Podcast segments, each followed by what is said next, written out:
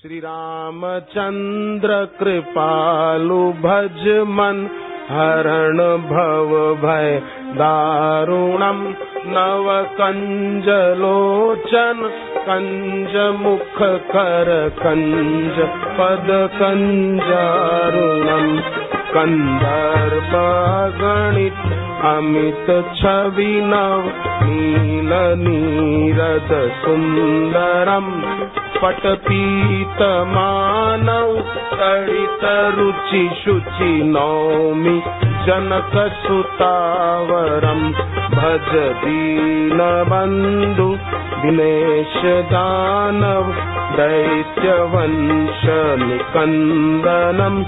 रघुनन्द आनन्द कन्द कौशल चन्द दशरथ नन्दनम् शिर मुकुट कुण्डल तिलक चारुदार अङ्ग विभूषणम् आजानुभुज शर चापधर सङ्ग्राम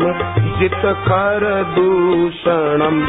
इति वदति तुलसी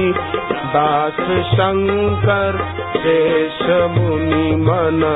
रञ्जनम् मम हृदय कञ्जनिवास करु।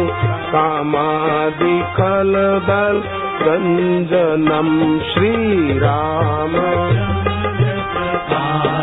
भज मनरण भव कमादि